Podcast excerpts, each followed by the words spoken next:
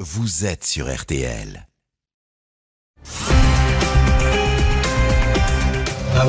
J'avais le contrôle quand je tuais et je ne ressentais aucun remords. Je vous rendais service en tuant des prostituées. Vous ne pouvez pas les tuer, mais moi si. Bonsoir, il est le tueur de la Green River, cette petite rivière qui traverse les bois et les forêts entre Seattle et Portland aux États-Unis. L'homme qui a étranglé, violé, profané les corps de 49 femmes pendant près de 20 ans avant d'être arrêté en 2001. Des comptes officiels puisque lui-même avance le chiffre de 71 victimes, ce qui, quoi qu'il en soit, fait de Gary Ridgway, aujourd'hui âgé de 71 ans et qui restera emprisonné jusqu'à la fin de ses jours, l'un des pires tueurs en série des États-Unis. C'est cette histoire, l'histoire de Gary Ridgway que nous avons choisi de raconter ce soir dans l'heure du crime, non seulement en raison du nombre exceptionnel de meurtres commis par cet homme, un banal peintre carrossier de Seattle, mais aussi en raison de son talent criminel qui lui a permis d'échapper si longtemps aux enquêteurs, profitant du flottement des investigations assez malin pour lancer la police sur de fausses pistes, très prudent, au point de ne laisser derrière lui aucun indice. Il va ainsi réussir à chasser les soupçons jusqu'à défier le détecteur de mensonges. C'est finalement le sacro-saint ADN qui va perdre Ridgway, trahi par un prélèvement de salive miraculeusement conservé dans un laboratoire de police. Le tueur de la Green River, Gary Ridgway, l'un des pires tueurs en série américains. L'enquête de l'heure du crime ce soir sur RTL. À tout de suite. 20h, 21h, Jean-Alphonse Richard sur RTL. L'heure du crime. Et ce soir, dans l'heure du crime, l'enquête sur le tueur de la Green River. Dès l'été 1982, des cadavres de femmes commencent à être régulièrement retrouvés dans ce bras de rivière près de Seattle, puis dans les bois et les ravins qui bordent ce bucolique cours d'eau. Ce 15 juillet 1982, deux adolescents venus pêcher dans la Green River à hauteur de la petite ville de Kent aperçoivent un corps coincé contre la pile du pont métallique de Peck Bridge. Ils s'approchent, le cadavre en partie dénudé est celui d'une jeune femme qui s'est très probablement noyée. Le shérif de King County et quatre de ses hommes arrivent rapidement sur les lieux. Le corps placé dans une bâche et tiré sur la rive. La victime n'a certainement pas succombé à une noyade. Elle a été étranglée avec l'une de ses chaussettes. Un crime. La jeune morte est identifiée comme étant Wendy Lee Caulfield, 16 ans. La dernière fois qu'elle a été vue, c'était le 8 juillet. Elle était placée dans un foyer pour jeunes en difficulté quand elle a disparu. Wendy Lee Caulfield est la première victime de celui qu'on va bientôt appeler le tueur de la Green River. Dans les semaines qui suivent, ce bras de la Green River, dans le secteur de Kent, se transforme en un sombre paysage criminel. Entre le 17 juillet et le 29 août, pas moins de six femmes âgées entre 16 et 31 ans sont découvertes, mortes, dans la rivière et sur ses rives. L'une d'elles a été tuée il y a plus d'une semaine, les autres, beaucoup plus récemment. Elles ont toutes été dénudées, étranglées, certaines portent encore leurs bijoux.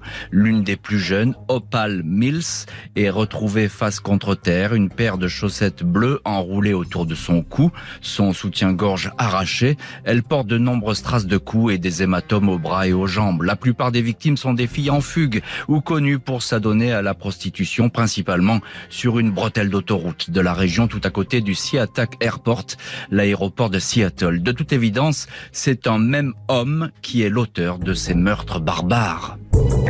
Le shérif de King County, Bernard Winkowski, est chargé de l'enquête. Il n'a que peu de moyens et n'est pas vraiment habitué à traiter ce genre d'affaires. Le dossier des meurtres de la Green River va rapidement s'enliser. Le choix est fait pour les enquêteurs de se concentrer sur les meurtres existants sans imaginer une seule minute que la série macabre va continuer. Ils se trompent, forcé de constater que le tueur de la Green River frappe sans laisser de traces.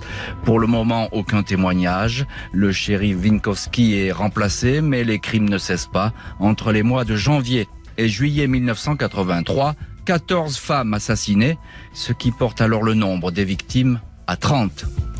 Émilie Tibatz, bonsoir. Bonsoir. Vous êtes la créatrice du site tueurensérie.org, auteur du livre 41 portraits de serial killers. Ici, on est sur la Green River. Euh, que pensait euh, Emily Tibbats de cette scène de crime particulière en pleine nature et toute proche de la ville? Eh bien, en fait, c'est un endroit que le, le, tueur connaissait extrêmement bien, un endroit euh, boisé montagneux.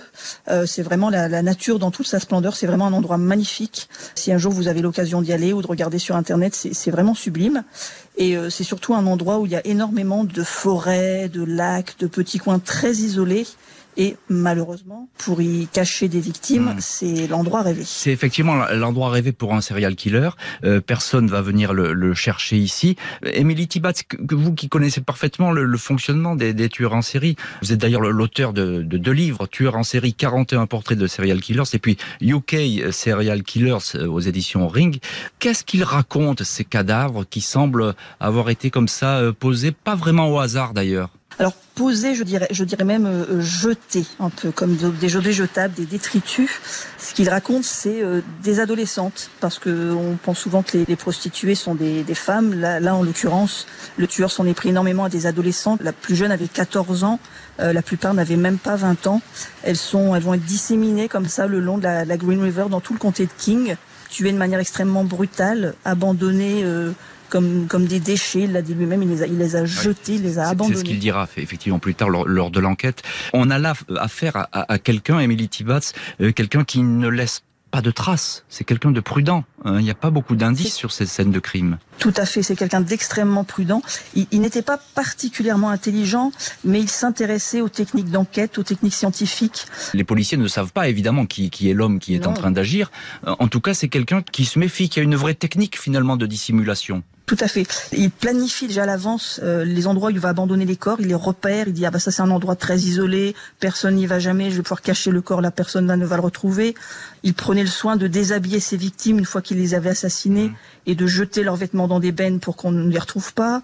Euh, si jamais une victime l'avait griffé, pour qu'on ne puisse pas retrouver son sang, il lui coupait les ongles, euh, il nettoyait sa maison, sa, sa voiture, il ne gardait rien de ses victimes euh, sur lui, il faisait très attention pour qu'on ne puisse vraiment pas faire le lien entre ses victimes bien sûr. et lui. Donc il n'y a, pas, y a pas d'indice, et puis euh, il y a cette enquête de police, il faut bien le dire, qui est très euh, hésitante.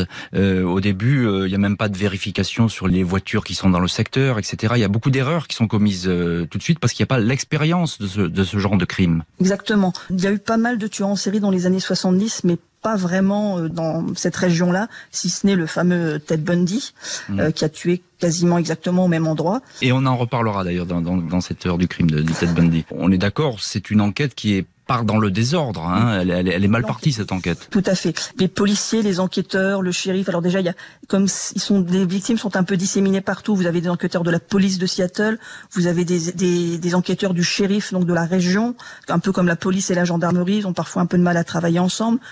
Ils pensent pas que c'est un tueur sérieux au départ. Ils se mmh. disent euh, peut-être plusieurs, peut-être euh, victimes de leurs souteneurs, victimes de certains clients.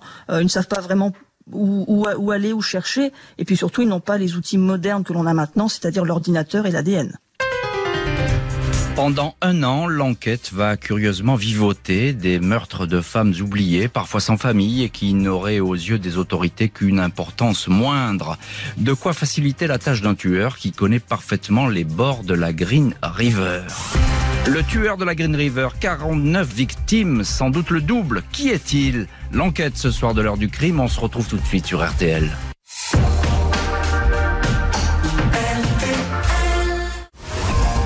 20h, 21h. L'heure du crime sur RTL. Ce soir, dans l'heure du crime, le parcours sombre du tueur de la Green River, tueur en série qui, euh, dans ce coin isolé près de Seattle, s'en prend à des adolescentes en fugue ou à des prostituées. Personne ne connaît son visage. Après un an et demi d'enquête, la police change de braquet. Au mois de janvier 1984, et alors que 40 victimes sont déjà dénombrées, 40 femmes étranglées très probablement par un même homme, les autorités décident de mettre en place une task force spéciale, la Green River Task Force. Le groupe est composé d'une quarantaine d'hommes spécialement chargés de retrouver le tueur en série. Fini Le bureau du shérif inexpérimenté en matière d'enquête est sous-équipé. Les grands moyens sont nécessaires pour rattraper le temps perdu car jusqu'à présent et malgré le nombre de crimes, il faut bien le reconnaître, le dossier de la Green River est vide. Pour le moment, toute l'attention se porte sur un chauffeur de taxi de Thurston, un certain Melvin Foster, 43 ans, un suspect idéal. Foster est venu voir directement la police pour leur signaler que le tueur de femmes, vu euh, les endroits où elles disparaissent et où elles sont conduites, que cet homme est probablement un de ses collègues, un chauffeur de taxi. Le FBI recommande alors de mettre ce témoin sous surveillance. Il n'est pas rare que les tueurs en série cherchent eux-mêmes à attirer l'attention. Qui plus est, celui-ci dit connaître quelques-unes des victimes. Durant des mois, Foster est ainsi la cible des enquêteurs. Sa maison est perquisitionnée à deux reprises. La police prélève des cheveux et un échantillon de sang. Une caméra secrète est même placée à son insu à son domicile. Pendant trois ans, Melvin Foster va ainsi inutilement mobiliser la police. Fausse piste. Il est mis hors de cause. La police met les bouchées doubles. Elle retourne sur les lieux des crimes, consulte des botanistes et des biologistes. Les nids d'oiseaux sont même fouillés à la recherche de cheveux humains. En 1984, les enquêteurs vont même avoir recours à un autre tueur en série, Ted Bundy, alors emprisonné pour les meurtres d'une trentaine de femmes pour essayer de connaître les mécanismes psychologiques du monstre de la Green River, un nécrophile, un homme qui parfois revient violer des victimes déjà mortes. L'appui de Bundy s'avère précieux. Il explique ainsi que le tueur de la Green River a l'habitude de laisser un corps à un endroit précis. Si celui-ci n'est pas immédiatement découvert, il en entrepose d'autres exactement au même endroit, cache rituelle. Pour le surprendre, il suffit donc que la police planque sur le lieu du prochain crime, ne touche à rien et fatalement le meurtrier reviendra pour y déposer une autre fille tuée. La série de crimes se calme mais ne s'interrompt pas pour autant. Émilie Tibas, on vous retrouve au, téléphone ce soir de l'heure du crime euh, dans le dossier de la Green River.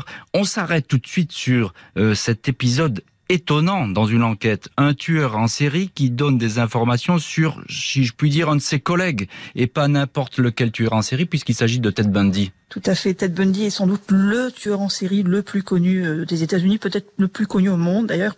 C'est quelqu'un qui avait un, un ego surdimensionné et il a aidé les enquêteurs plus pour passer le temps, soyons honnêtes, que pour mhm. réellement les aider. Il était un peu jaloux du tueur de la Green River, parce que lui continuait à tuer pendant des années et des années, il faisait énormément de victimes, alors que Ted Bundy était en prison. Il a donné des informations intéressantes, ça lui permettait aussi de montrer qu'il euh, qu'il avait des connaissances. Et qu'il était important Qu'il était important, exactement, mais il n'a pas du tout aidé à résoudre l'affaire. C'est ça, c'est-à-dire qu'il va donner, lui, des, des petites clés euh, dans les mécanismes psychologiques de, de, de ce tueur qui, pour l'instant, n'a pas de visage, hein, c'est bien ça Exactement. Il a donné des, des, clés pour mieux comprendre, effectivement, de ce côté euh, nécrophile, le fait qu'il qu'il abandonnait ses victimes, qu'il retournait les voir pour avoir des des, rapports sexuels avec elle et qu'il en disséminait un peu partout. Euh, c'est ce que Bundy lui-même avait fait, donc il savait de quoi il parlait. Alors justement, ce, rituel que vous évoquez, euh, la nécrophilie, euh, on, sait que le tueur de la Green River est, un adepte de, cette pratique tout à fait morbide. C'est quand même assez rare, non, en, matière de, de tueur en série, ce cas extrême? C'est assez rare, effectivement. En, fait, le, c'est une, la, beaucoup de tueurs en série aiment tuer pour, pour éprouver une sensation de pouvoir, de domination. Et la domination ultime, c'est utiliser un corps, même une fois qu'il est, qu'il est mort. Hmm. C'est pire que de tuer, c'est vraiment d'utiliser un cadavre. Et c'est quand même assez rare parmi les tueurs en série. D'ailleurs, le, tueur de la Green River euh, n'a, si je puis dire, fait, euh, des, des, actes de nécrophilie que avec une dizaine de victimes quand vraiment il était arrivé à un point où il avait beaucoup tué et le, simple meurtre ne lui suffisait plus à, utiliser, à obtenir du plaisir. Oui, c'est ça. Donc il va, il va trouver sa, sa puissance dans cette espèce d'accomplissement ultime euh, complètement fou euh, avec ses, ses, actes euh, nécrophiles. Euh, je, je l'ai dit, Emily Tibatz, il y a cette fameuse task force, c'est-à-dire que les policiers là, ils ont vraiment envie que ça avance parce que les choses ont déjà beaucoup trop traîné, alors qu'on est, on est à 4 ans, 5 ans après les, les premiers premier fait. Toute l'enquête va être reprise à zéro. Euh, ça veut dire quoi? Ça veut dire quoi? On va faire toutes les, les, les plaques d'immatriculation qui avaient été oubliées, les, les, suspects, etc. Comment comment va se passer ce ratissage? Eh bien déjà, ils vont obtenir un, un budget pour avoir un ordinateur. Ça c'est quelque ah, chose qui nous semble ouais. voilà évident à notre époque, mais à l'époque c'était pas du tout le cas. Ça leur a coûté 200 000 dollars pour pouvoir prendre toutes les informations qui avaient été écrites sur des fiches papier et en faire une base de données, ce qui va énormément les aider. Euh, ils vont avoir l'aide du FBI, l'aide d'enquêteurs qui avaient justement enquêté sur Ted Bundy et qui avaient des, des astuces à leur donner pour euh, pouvoir classer les témoins, les, les, comment interroger les, les, personnes qui étaient suspectes. Mmh. Et ça va devenir beaucoup plus professionnel. C'est bête à dire, mais beaucoup plus professionnel. Ça va donner des pistes vraiment très intéressantes mais malheureusement, ils n'ont pas réussi encore une fois à arrêter le tueur de la Green River. Bien sûr, il va y avoir des, je crois, des, des milliers d'auditions qui vont être menées hein, dans, cette région qui est, encore une fois, vous l'avez dit au début, hein, mais qui est très vaste, très boisée et, qui est un, une, vraie cachette permanente. Il y a, c'est très facile pour quelqu'un de, dissimuler un corps ou, d'enlever une personne. Hein. Exactement. Et, d'ailleurs, pendant des années, les, policiers et puis les, habitants du, du, comté de King vont tomber par hasard sur euh, des squelettes, euh, des cadavres qui ont été disséminés un petit peu partout par le tueur. Euh, et même si les policiers faisaient vraiment un, un très bon travail, je tiens, à le noter quand même parce que souvent, quand les victimes sont des prostituées, euh, on les bien oublie. dire ce qui est, on, on, les, oublie un peu, on ne fait pas toujours une, voilà, une bonne enquête. Et là, dès le départ, dès les premières victimes, les policiers été très motivés, ils voulaient vraiment trouver euh, qui était le coupable. Malheureusement, ils se retrouvaient face à un nombre incalculable de victimes, quasiment tous les mois, voire toutes les semaines, entre 1982 et 1985. Enquête qui se consacre essentiellement dans le secteur de l'aéroport, le Seattle Tacoma International Airport, où la surveillance des clients de prostituées est l'un des objectifs majeurs. Tout comme autour des bars topless, le My Place et le Red Lion, où des victimes du tueur de la Green River ont été aperçues pour la dernière fois. Un tueur que la police connaît, en fait, sans le savoir, et depuis le début de l'affaire. Le tueur de femmes de la Green River, au moins 49 victimes, un assassin discret et méfiant. L'enquête ce soir de l'heure du crime, à tout de suite sur RTL. Little Something, Melody Gardot et Sting, un duo extrait du nouvel album de Melody Sunset in the Blue qui vient tout juste de sortir. Vous écoutez l'heure du crime et vous êtes bien sur RTL. 20h, 21h, l'heure du crime sur RTL. Jean-Alphonse Richard. Heure du crime consacrée ce soir au tueur de la Green River, tueur en série des années 80-90. Une cinquantaine de femmes tuées dans ce coin de forêt près de Seattle. Une enquête infructueuse, mais où pourtant le nom d'un homme va ressurgir de façon régulière début mai 1983, alors que le tueur de la Green River comptabilise déjà une vingtaine de victimes, le petit ami et souteneur d'une prostituée âgée de 18 ans, Marie Malvar, vient signaler sa disparition à la police. Bobby Woods dit avoir vu sa protégée monter dans un pick-up conduit par un homme. Il a vu la voiture s'éloigner sur la voie rapide puis disparaître dans le trafic. Le lendemain, n'ayant aucune nouvelle de Marie Malvar, il est parti à sa recherche avec son père. Le pick-up avait un signe distinctif, une portière remplacée et pas encore peinte. Il a retrouvé le véhicule et a même le nom du propriétaire, un certain Gary Ridgway, un peintre en carrosserie de camion qui habite à Des Moines, en dehors de la juridiction de King County et de la Green River. On ne peut donc pas directement l'interroger.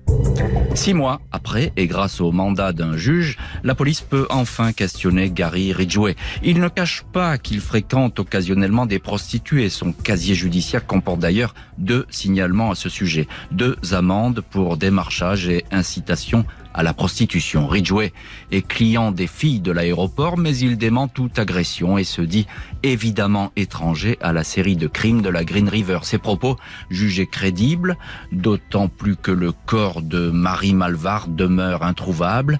Il est difficile d'établir le moindre rapprochement. Dans quelques années, Ridgway avouera pourtant ce meurtre avec ses mots je l'ai étranglée chez moi, elle s'est beaucoup débattue. J'ai même pensé à me verser de l'acide de batterie automobile sur mon bras pour dissimuler les blessures que cette fille m'avait faites.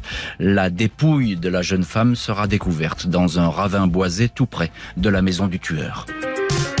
Alors que la police écarte la piste Ridgeway, les meurtres continuent, tous plus ou moins semblables. L'un d'eux, toutefois, retient l'attention, celui de Carol Christensen, 21 ans. Son corps est retrouvé dans les bois au mois de mai 1983, étranglé avec du fil de pêche. Cette fois, la mise en scène est particulièrement macabre. Un sac en papier a été posé sur sa tête. Une truite a été placée sur son cou une autre sur son épaule, une bouteille de vin sur son ventre et des saucisses autour du corps. Des enquêteurs pensent à une scène biblique, l'ultime souper. D'autres sont plus sceptiques, ils pensent que le tueur de la Green River joue avec leurs nerfs. Émilie Tibas, on vous retrouve euh, au téléphone de l'heure du crime ce soir pour le, dossier de la Green River. Alors pour la première fois, voilà, ça y est, le nom de Gary Ridgway euh, apparaît, un nom très vite inscrit sur les tablettes des policiers. On ne va cesser ensuite de le croiser et on en reparlera bien sûr. Euh, mais Émilie Tibas, qui est, dites-nous, qui est cet homme? Ah, eh bien, cet homme, c'est intéressant parce que c'est un homme euh, banal, euh, mhm. aimable, gentil, on pourrait dire bonhomme. Si vous allez sur Internet et vous cherchez une, une, photo de Gary Ridgway, vous allez sûrement tomber sur une photo de lui où il est en short rose avec une chemise à fleurs et deux petits chiens. Et il, euh, porte, il, porte une, il, porte, une, petite moustache, effectivement, il a un, un visage assez rond et sympathique comme ça. Exactement, il, il a l'air d'être le, le, le, le voisin d'à côté, très sympathique. C'est pas l'image qu'on se fait d'un tueur en série. On imagine toujours un peu euh, Hannibal Lecter, le génie du crime, etc. Euh, c'est un homme qui a euh, un QI légèrement en dessous de la moyenne, euh, qui est considéré quand il était jeune, il avait des problèmes. il était très timide, il était dyslexique, il avait du mal à apprendre à lire. Il était un petit peu considéré comme l'idiot du village. Et puis là, c'est devenu un, un, adulte qui est un, un ouvrier. il est peintre, effectivement, il peint des camions la société Kenwood. Oui, et, d'ailleurs, il y est depuis très longtemps et c'est un, un, ouvrier euh, efficace. Hein. Il a il a quasiment 30 ans de maison, 20, 25 ans de maison. Euh, donc euh, voilà, c'est un, un, un, travailleur, nous dirons, euh, honnête et, et, et, qui n'a pas beaucoup d'histoire, même si tout le monde a une histoire. Euh, pourquoi est-ce que les, les, les, policiers ne persistent pas sur le, la piste Ridgeway? Parce qu'il est, il est convaincant, tout simplement? Exactement, exactement, parce qu'il est, comme je vous dis, il est bonhomme, il, a l'air sympathique. À chaque fois qu'on lui pose des questions, comme c'est quelqu'un qui n'est, qui n'a absolument aucun remords, aucun regret, eh bien, il est pas nerveux, il ne paraît pas euh, agressif. Euh, il, en plus, il est assez malin. Il a, il, il va voir les prostituées assez souvent et il ne les agresse pas toutes. Et donc beaucoup de prostituées vont dire ah oui le type avec sa moustache ah oui on le connaît il vient souvent nous voir ah, il est gentil il paye bien euh, c'est pas un méchant, ça peut pas être lui. Hmm, c'est pas un méchant, ça peut pas être lui. Même même si certaines et par la suite, mais on, va y venir, euh, diront qu'il avait parfois un comportement un petit peu plus euh, brutal euh, et, et qu'il n'était pas aussi gentil avec toutes euh, les prostituées. J'ai raconté Emily Tibbats la mise en scène autour du corps de Carol Christensen, mise en scène tout à fait sordide. qu'est-ce qu'il cherche à démontrer Ridgway? On ne sait pas que c'est lui évidemment à ce moment-là, mais qu'est-ce qu'il cherche à, à démontrer Ridgway avec avec cette mise en scène eh bien, en fait, il, il, ne cherche à démontrer rien du tout. il a expliqué en, en, lui-même, en fait, mhm. euh, cette victime, ça faisait plusieurs fois qu'il avait des rapports sexuels avec elle, et il l'appréciait parce qu'elle était gentille, elle le laissait prendre son temps, il avait parfois des, des petits problèmes d'érection, et, et elle lui disait, c'est pas grave, ça va aller, prends ton temps. Et puis ce jour-là, malheureusement, elle était pressée, elle voulait aller chercher ses enfants à la crèche, donc elle lui a dit, euh, ah dépêche-toi, j'ai pas, j'ai pas que ça à faire, ça l'a énervé, et il l'a tué. Et il l'a tué et il a organisé effectivement ce, ce, ce spectacle euh, tout à fait morbide. Hein. C'est bien ça. Exactement, exactement. Et les, les, les poissons, les saucisses, c'était des choses qu'il avait tout simplement dans son frigo. Et euh, il voulait les, les apposer sur le corps de cette victime pour attirer les animaux et aussi pour que justement les policiers se posent des questions, se disent oh c'est peut-être pas le tueur de la Green River parce que c'est pas d'habitude on retrouve les filles étranglées euh, sans poisson, sans saucisses. Elle avait également un sac en papier sur la tête euh, il a voulu euh, voilà confondre les policiers et en même temps attirer les animaux pour qu'ils dévorent le corps de cette victime plus rapidement. Quoi qu'il en soit, Gary Ridgway n'est plus officiellement suspecté d'être le tueur de la Green River. C'est un homme rusé, méfiant, apte à contourner les difficultés, à brouiller les pistes. Il ne fait pas beaucoup d'erreurs, mais va en commettre une qui va lui être fatale. Le tueur de la Green River, tueur en série insaisissable, 49 femmes assassinées. L'enquête ce soir de l'heure du crime, a tout de suite sur RTL. L'heure du crime, présenté par Jean-Alphonse Richard sur RTL. Heure du crime consacré ce soir au tueur de la Green River, un tueur en série qui pendant 19 ans va échapper aux policiers et massacrer 49 femmes, chiffre officiel. Gary Ridgway a été interrogé une première fois en 1983, mis hors de cause, sa course va continuer. Elle aurait pourtant pu s'arrêter dès l'année suivante. En cette année 1984, Rebecca Garde, une prostituée qui officie sur les bords du périphérique, non loin de l'aéroport, vient faire une déposition à la police. Elle est effrayée par la série de meurtres. Elle raconte donc la mésaventure qui lui est arrivée deux ans auparavant, alors que les assassinats de prostituées avaient déjà commencé. Un soir de novembre 1982, elle monte à bord d'un pick-up, une passe à 20 dollars. Le client lui propose d'aller dans un bois. Elle est réticente. Pour la rassurer, il lui montre sa carte professionnelle de la compagnie Kenworth Trucks, le garage où il travaille. Il lui confie aussi ses problèmes de couple. Rebecca suit le client qui, quelques instants plus tard, en plein rapport sexuel, essaie de l'étrangler et la projette contre un arbre. Elle réussit à s'enfuir. L'homme, identifié sous le nom de Gary Ridgway par Rebecca, est interrogé. Il n'avait pas l'intention de faire du mal à la prostituée, c'est un malentendu. Il est soumis au détecteur de mensonges, mais l'appareil ne décèle rien pas la moindre émotion ou hésitation. Le chef d'enquête Dave Reichert dira plus tard que Ridgway est incapable de ressentir de l'empathie envers ses victimes, des victimes qu'il traite comme des déchets. C'est un monstre froid. Ridgway a passé avec succès le test du détecteur de mensonges. Il se sort une nouvelle fois de ce mauvais pas. Mauvaise communication à l'époque aucun rapprochement n'est fait entre le Ridgway, interrogé l'année précédente sur la disparition de Marie Malvar, et le Ridgway, accusé d'agression par Rebecca Gard, seule survivante du tueur de la Green River. Les années se déroulent ainsi sans que Gary Ridgway soit rattrapé. En 1987, pour le cinquième anniversaire de l'enquête, la police reprend le dossier de la Green River. La task force compte alors 56 policiers, a étudié 17 000 profils de suspects et enregistré 47 000 signalements.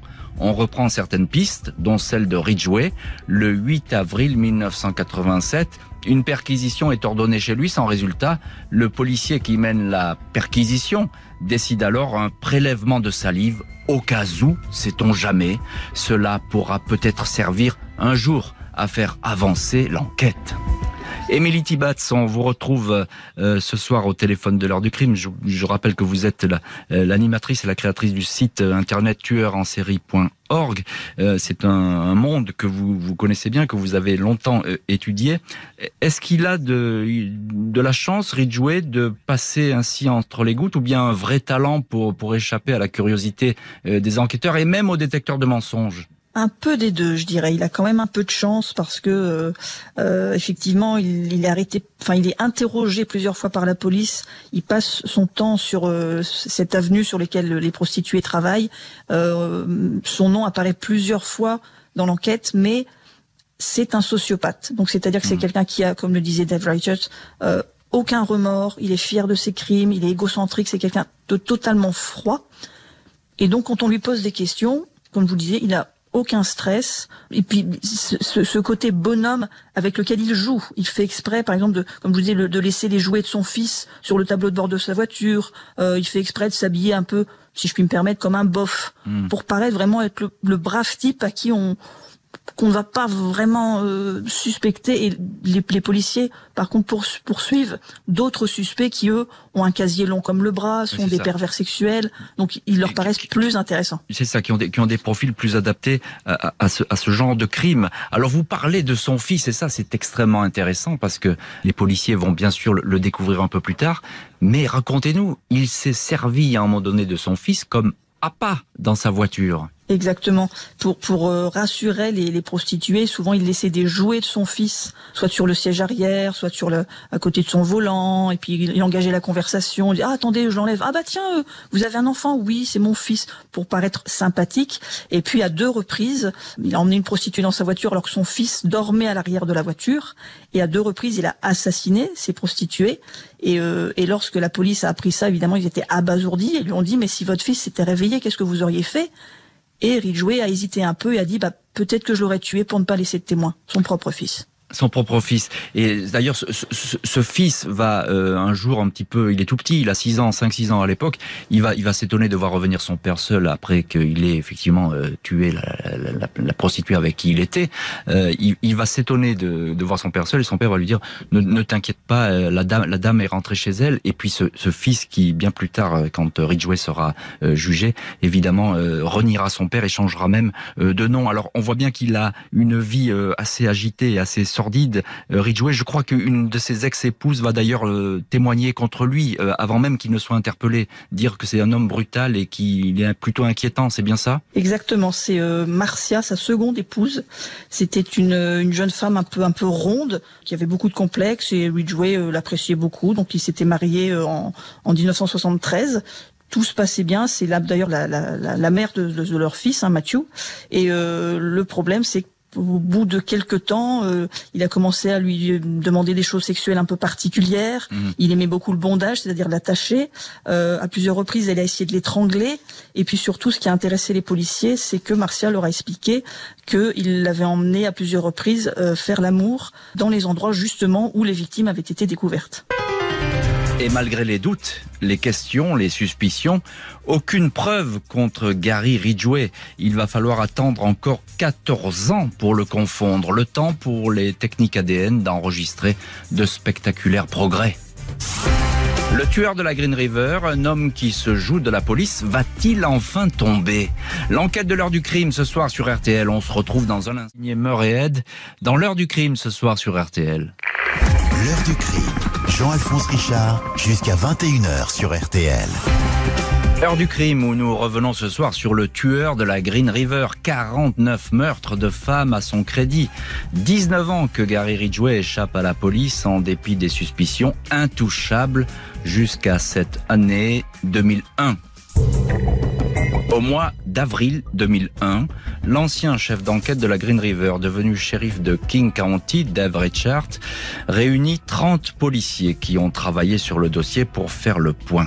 Richard insiste sur le fait que les techniques ADN ont beaucoup évolué. Les tests sont plus rapides, plus efficace, beaucoup plus sûr. Il décide de comparer des prélèvements anciens effectués lors de l'enquête.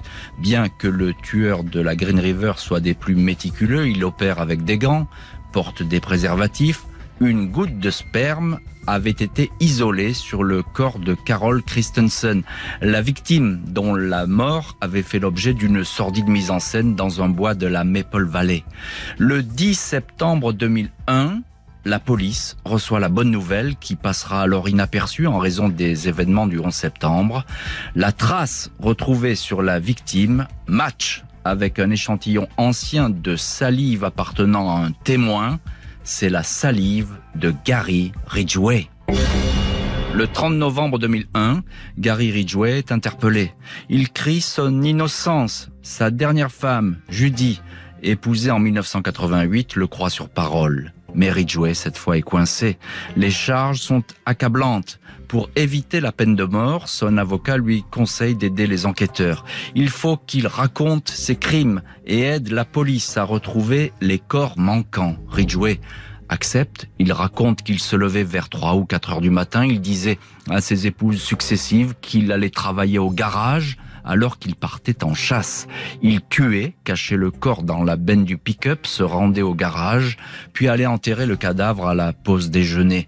Il lui arrivait de retourner sur place, déterrer sa victime et la violer, pas vraiment par goût pour la nécrophilie, dira-t-il, plutôt pour éviter de se faire remarquer en enlevant une autre femme. Ridgway démontrera qu'il ne se souvient pas de tous les visages de ses victimes, mais qu'il connaît par cœur tous les endroits où il les a tués et déposés. Il mènera la police sur les lieux de ses crimes. Jamais aucun remords exprimé. Gary Ridgway, 71 ans, a été condamné à la prison à vie sans aucune libération anticipée possible. Il purge sa peine au pénitencier de haute sécurité de Walla Walla dans l'État de Washington. Émilie Tibatz, on vous retrouve euh, dans cette heure du crime consacrée ce soir au, tueur de la Green River, évidemment un tueur froid, impitoyable. Qu'est-ce qu'il va raconter à la police? Je crois beaucoup de choses et beaucoup de, scénarios. Il va s'étendre et s'épancher. Oui, il va, il va expliquer. Enfin, au, départ, c'est toujours comme ça. D'ailleurs, quand on interroge un tueur en série, il va dire que c'est pas lui, évidemment. Mmh. Euh, ensuite, il va expliquer que ses victimes l'ont cherché. Et puis finalement, euh, Dave Richard, qui a beaucoup d'expérience, parvient à euh, nouer une certaine de relation de confiance avec lui, et il finit par lui dire un petit peu tout ce qu'il a sur le cœur. Et ce qu'il explique, c'est qu'il n'a absolument aucun remords parce que, selon lui, il ne tuait pas des personnes. Parce qu'il a dit genre, je suis désolé d'avoir commis ces crimes, mais je ne tuais pas des personnes. Euh, il explique que, alors, comme vous, comme vous venez de le mmh. dire, il ne se souvient ni des noms ni des visages. Euh, il se souvient de, de, de la météo par exemple, qu'il faisait le jour où il a tué telle ou telle victime, mais il ne se souvient ni du nom ni du visage. Euh, il se souvient de ce qu'il leur a fait, il se souvient de l'endroit exact où il les a abandonnés. Euh, des années et des années plus tard, il va mener effectivement les enquêteurs dans des coins euh, vraiment isolés au fin fond de nulle part dans la forêt et dire ah ben entre les deux arbres là, j'ai tué j'ai enterré une victime et euh, les, les, les, enquêteurs vont, vont, effectivement retrouver beaucoup de cette manière. Que disent les, les experts? Parce qu'il va y avoir évidemment, il y, a, il y a cette enquête et on sait qu'aux États-Unis, l'enquête se, se, fait lors du procès, c'est la procédure anglo-saxonne. Euh, que disent euh, les experts psychiatres? Parce que je pense qu'il y a beaucoup de travail avec ce, ce genre de personnes, d'individus, mais ils vont dire qu'il n'est pas fou, c'est ça? Effectivement, effectivement, il n'est pas du tout fou. C'est un, c'est un sociopathe. La sociopathie, ce n'est pas une, une, maladie mentale. Enfin, les, les psychiatres se, se, se, disputent un petit peu à ce sujet, mais la plupart d'entre eux disent que ce n'est pas une maladie mentale. C'est un trouble du comportement qui est caractérisé par un manque d'empathie totale, euh, un égocentrisme, une froideur. C'est ce qui, ce qui est vraiment marquant chez Gary Ridgway. Il est très froid. C'est une machine à tuer. Il n'avait aucun remords, il était même fier de ses crimes. Mhm. Euh, c'est pour cette raison d'ailleurs qu'il a pu confondre le détecteur de mensonges. Euh, et c'est quelqu'un qui euh, ne s'intéresse qu'à lui-même et donc qui était capable de tuer et de tuer et de tuer encore parce que ça lui donnait du plaisir. Oui, parce que euh, vous, parlez du détecteur de mensonges et effectivement, on, l'a évoqué. Il, il, va euh, effectivement le contourner et puis il dira mais de toute façon j'étais moi-même, c'est ça. Hein, je, je n'ai pas menti puisque j'étais moi-même. Tout à fait, c'est ça. Je n'avais pas besoin de mentir puisque je ne, je ne ressentais aucun remords, aucun stress. Euh, j'étais moi-même. On m'a posé la question, j'ai dit non. Et le détecteur de mensonges n'a détecté absolument aucun stress chez lui. Aucun stress.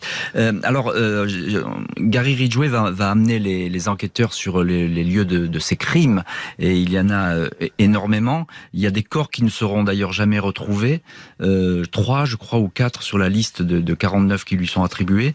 Euh, lui va dire, mais j'ai tué bien plus de monde que ça. Euh, j'ai fait, euh, il fait un petit décompte comme ça dans sa tête et il dit j'ai tué 71 femmes. Est-ce que c'est possible? Oui, c'est tout à fait possible parce que on sait qu'il a tué euh, énormément de victimes entre 82 et 84, quelques-unes après. Et c'est quasiment impossible qu'il ait arrêté comme ça du jour au lendemain de, de, de tuer. ça lui donnait trop de trop trop de plaisir, hein, tout simplement. on pense qu'il a tué au moins jusqu'à ce qu'il rencontre sa troisième femme en, en et qu'il l'épouse et elle, elle s'occupait de lui euh, parce que il a expliqué en fait qu'il tuait parce qu'il se sentait mal, qu'il se sentait frustré. Et cette troisième épouse s'occupait de lui, le poupounier, c'était vraiment le pacha. Et il a expliqué qu'une fois avec elle, il ressentait moins de colère et moins d'envie de tuer. Donc, on pense que c'est pas la finalement c'est pas la peur de la task force ou la peur de la police qui a qui a mis le frein à ses activités criminelles, mais euh, c'est tout simplement le, le, un foyer un peu plus équilibré, c'est ça?